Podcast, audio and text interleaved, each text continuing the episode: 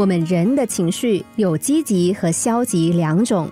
人类学家曾经有过研究，一个人一生的情绪中有三分之一是处在一种不良的状态下的，也就是我们常说的消极情绪之中。而消极情绪对于一个人的伤害是很大的。心理学家就心脏病患者的调查发现，这个群体中情绪不安、暴躁的人，他们的负面因子和发病率远远地高于普通人群的三倍多。如果占据我们的总是负面情绪，那么不仅仅会让我们的精神变得糟糕，更有可能会伤害我们的身体。所以，对于消极的情绪，要有足够的能力来控制。昔日爱迪生在发明灯的过程中，为了选出有效的、最实用的灯丝材料，他带着助手做了上万次的实验，但是都没有发现最适合作为灯泡灯丝的材料。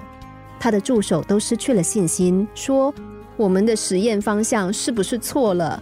浪费了这么多的时间，什么结果都没有得到。”爱迪生则是笑着对他的助手说：“没有吗？我们有很大的成果啊，因为我们证明了上万种材料都不是我们需要的啊。”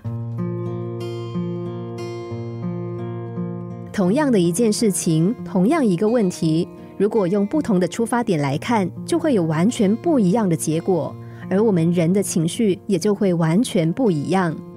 要想消除负面情绪的影响，首先要做的就是改善自己的心理思维方式，从积极的角度来思考问题，用正面的态度来对待人生。但是消极情绪也是避无可避的，也是我们情绪的一种。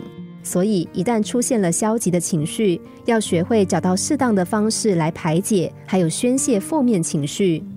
比如在心情不好的时候，可以找一些朋友聊聊天，或者出去运动，这样让我们的关注点转移，从而让消极的情绪得以释放。